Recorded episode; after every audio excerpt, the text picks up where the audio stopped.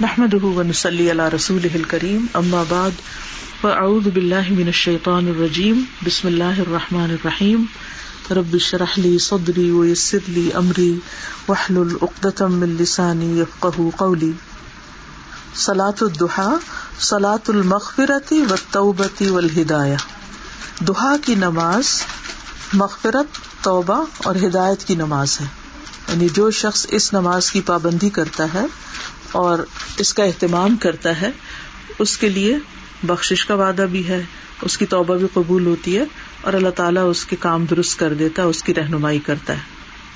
تو جو شخص اپنے گناہوں سے توبہ کرنا چاہتا ہو، معافی مانگنا چاہتا ہو، اور اللہ کی طرف رجوع کرنا چاہتا ہو، تو اس کے لیے یہ نماز بہت بہترین نماز ہے۔ اسی لیے اس کو سلاۃ الطائبین بھی کہتے ہیں، توبہ کرنے والوں کی نماز۔ کہ جو اپنے گناہوں پر نادم ہو کر، شرمندہ ہو کر اللہ سبحان تعالیٰ کی طرف لوٹتے ہیں۔ قال رسول اللہ صلی اللہ علیہ وسلم، لا يحافظ على صلاة الضحى الا اواب قال وهي صلاة الاوابین صحح الالبانی۔ رسول اللہ صلی اللہ علیہ وسلم نے فرمایا، نہیں حفاظت کرتا سلاۃ الدحا کی مگر اواب شخصی، اواب۔ اور یہ سلاۃ الوابین ہے۔ اواب کا مطلب ہے وہ شخص جو کثرت سے اللہ تعالی کی طرف رجوع کرے، جو اپنے ہر معاملے میں اللہ سبحان تعالیٰ کی طرف لوٹے۔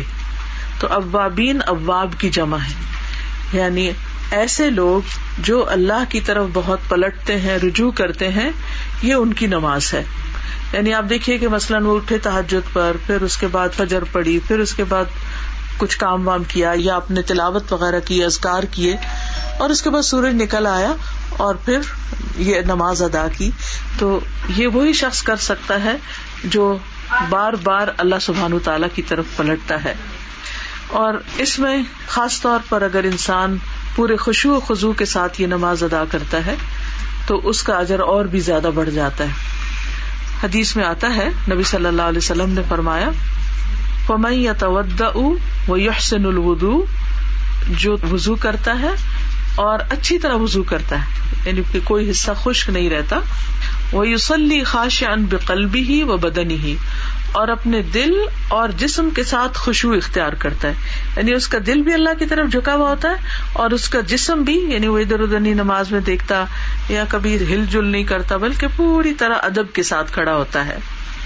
فقط وجبت لہ الجنہ، اس کے لیے جنت واجب ہو جاتی ہے۔ وہ غفر الح ما تقدم من ذنبی، اور اس کے پچھلے سارے گنا معاف ہو جاتے ہیں۔ تو کبھی بھی یہ احساس ہو، کسی بھی گناہ پہ، کسی بھی بات پہ ندامت یا شرمندگی یا گٹن کا، تو اس وقت انسان چاہے رات ہو یا دن، یہ جو ثواب ہے، یہ صرف سلاط دہا کے ساتھ نہیں کسی بھی وقت انسان جب دباؤ کا اسٹریس کا شکار ہو، تو اس وقت اٹھے وزو کرے اور دل اور جسم دونوں کے ساتھ اللہ کی طرف توجہ کر کے نماز ادا کرے، تو ایسے شخص کے لیے جنت کی بشارت ہے۔ قال رسول اللہ صلی اللہ علیہ وسلم، ما من احد يتوضا فيحسن الوضوء ويصلي ركعتين يقبل بقلبه ووجهه عليهما الا وجبت له الجنه جو شخص بھی وضو کرتا ہے، پھر اچھی طرح وضو کرتا ہے، دو رکعتیں پڑھتا ہے، اپنے دل اور چہرے کے ساتھ اللہ کی طرف متوجہ ہوتا ہے یعنی اس کا پورا دھیان اس طرف ہوتا ہے، مگر یہ کہ اس کے لیے جنت واجب ہو جاتی ہے۔ یعنی وہ دو رکتیں جو پوری کی پوری آپ اللہ سبحان تعالیٰ کے نام ڈیڈیکیٹ کریں اور ادھر ادھر دنیا کی باتیں نہ سوچے اور یہ آسان نہیں کافی مشکل کام ہوتا ہے، کیونکہ ہر لمحہ دل ادھر سے ادھر بھٹک رہا ہوتا ہے، تو اس کو واپس پلٹانا پڑتا ہے۔ اسی طرح اگر انسان سے کوئی کمی کو تاہی ہو جائے، تو بھی انسان اللہ تعالی کی طرف رجوع کرے تو دل کا بوجھ ہلکا ہو جاتا ہے۔ اس کا جو وقت ہے یبد باد الشراقی بخمسط عشر دقیقہ وینت ہی قبل آزان ظہر بخمسط عشر دقیقہ یہ سورج نکلنے کے پندرہ منٹ بعد شروع ہوتا ہے اور ظہر کی اذان سے پندرہ منٹ پہلے یہ وقت ختم ہوتا ہے۔ یعنی اس کا کافی لمبا وقت ہے جب بھی آپ چاہیں اس کو ادا کر لیں۔ اقلحا رکاتانی اکثر لا حد لہو۔ کم سے کم دو رکتیں زیادہ کی کوئی تعداد مقرر نہیں۔ آپ جتنی چاہیں ادا کرتے رہیں۔ پھر اسی طرح اس نماز کا فائدہ یہ ہے کہ اللہ سبحان و تعالیٰ ایسے بندے کے معاملات کی ذمہ داری لے لیتے ہیں۔ یعنی بندہ اللہ سبحان و تعالیٰ کی طرح متوجہ ہوتا ہے اور اللہ سبحان و تعالیٰ اس کے کام اپنے ذمہ لے لیتے ہیں۔ یہ جسم کے تین سو ساٹھ جوڑوں کا صدقہ ہے۔ میرے گٹنوں میں اور جوڑوں میں تکلیف شروع ہو گئی تھی اور چلا نہیں جاتا تھا۔ تو جب میں نے یہ حدیث پڑھائی، دو سال پہلے، تین سال پہلے لنڈن میں فورٹی حدیث پڑھا رہی تھی میں، تو اس میں سے ایک حدیث میں اس کا ذکر آ گیا۔ تو ایسے مجھے کلک کیا کہ صدقہ جو ہے بلائیں ٹالتا ہے، مصیبتیں دور کرتا ہے۔ تو میں نے اس کا اہتمام کرنا شروع کر دیا۔ اور اس نیت کے ساتھ کہ اللہ سبحانہ تعالیٰ یہ میرے جوڑوں کا صدقہ ہے۔ تو آپ مجھے شفا دیں۔ تو الحمد للہ الحمد للہ بغیر کسی دوائی کے وہ تکلیف اللہ کے فضل سے چلی گئی۔ جو میں کبھی سوچ بھی نہیں سکتی۔ تو مجھے لگتا تھا میں فار لائف میں پھنس گئی ہوں اس میں۔ لیکن یہ کہ نوافل کا اپنا ہی ایک ثواب اور برکت اور فائدہ بھی ہے۔ اور اس کے ساتھ ساتھ یہ کہ بہت زیادہ اجر کا باعث بھی ہے۔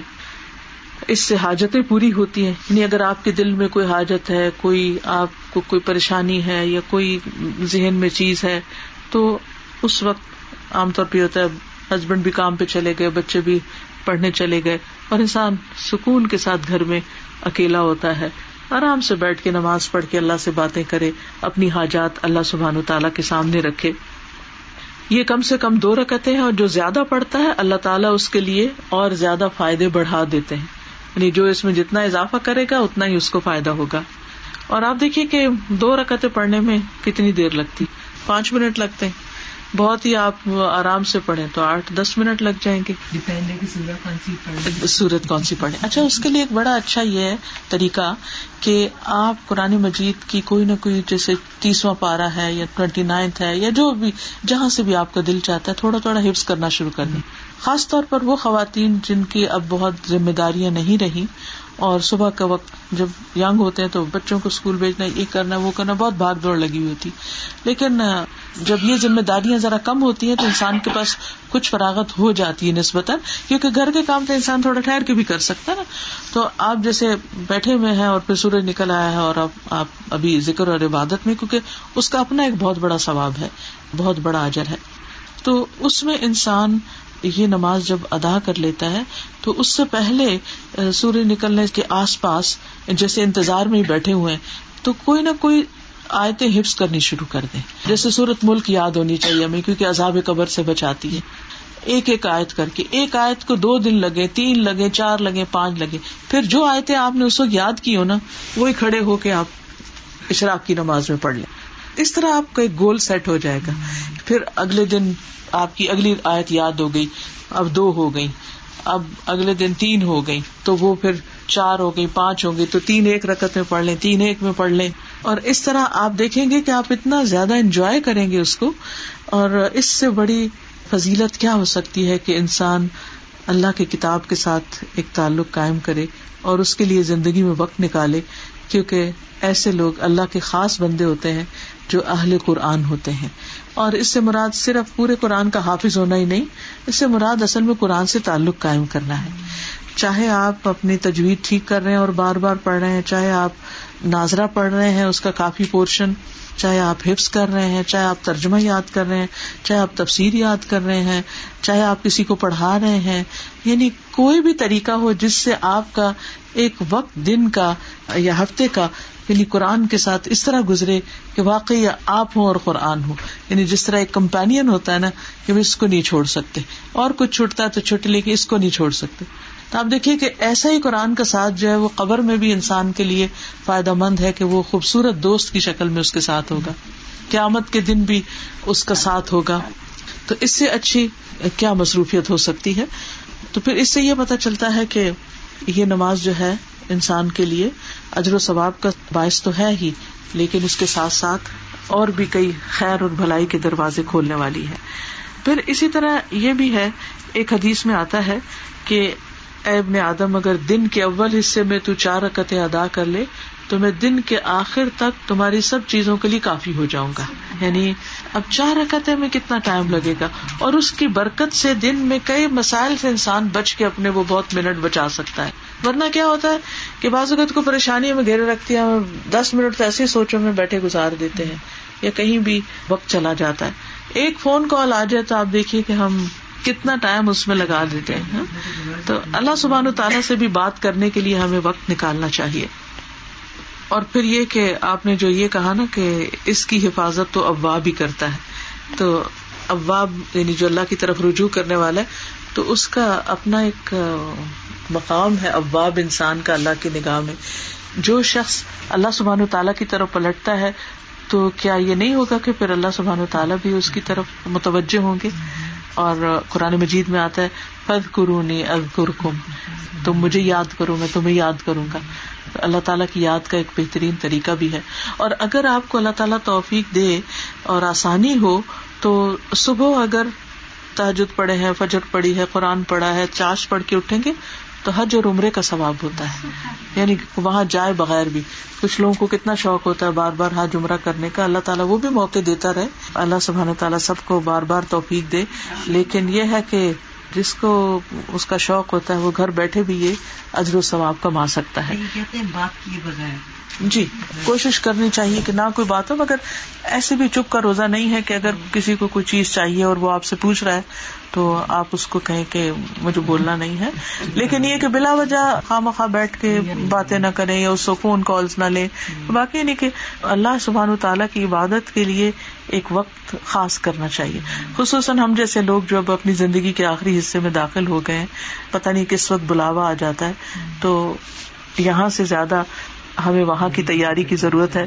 ویسے تو سبھی کو ہے، لیکن یہ ہے کہ دنیا میں تو جو کچھ ہم نے کرنا تھا، کر لیا۔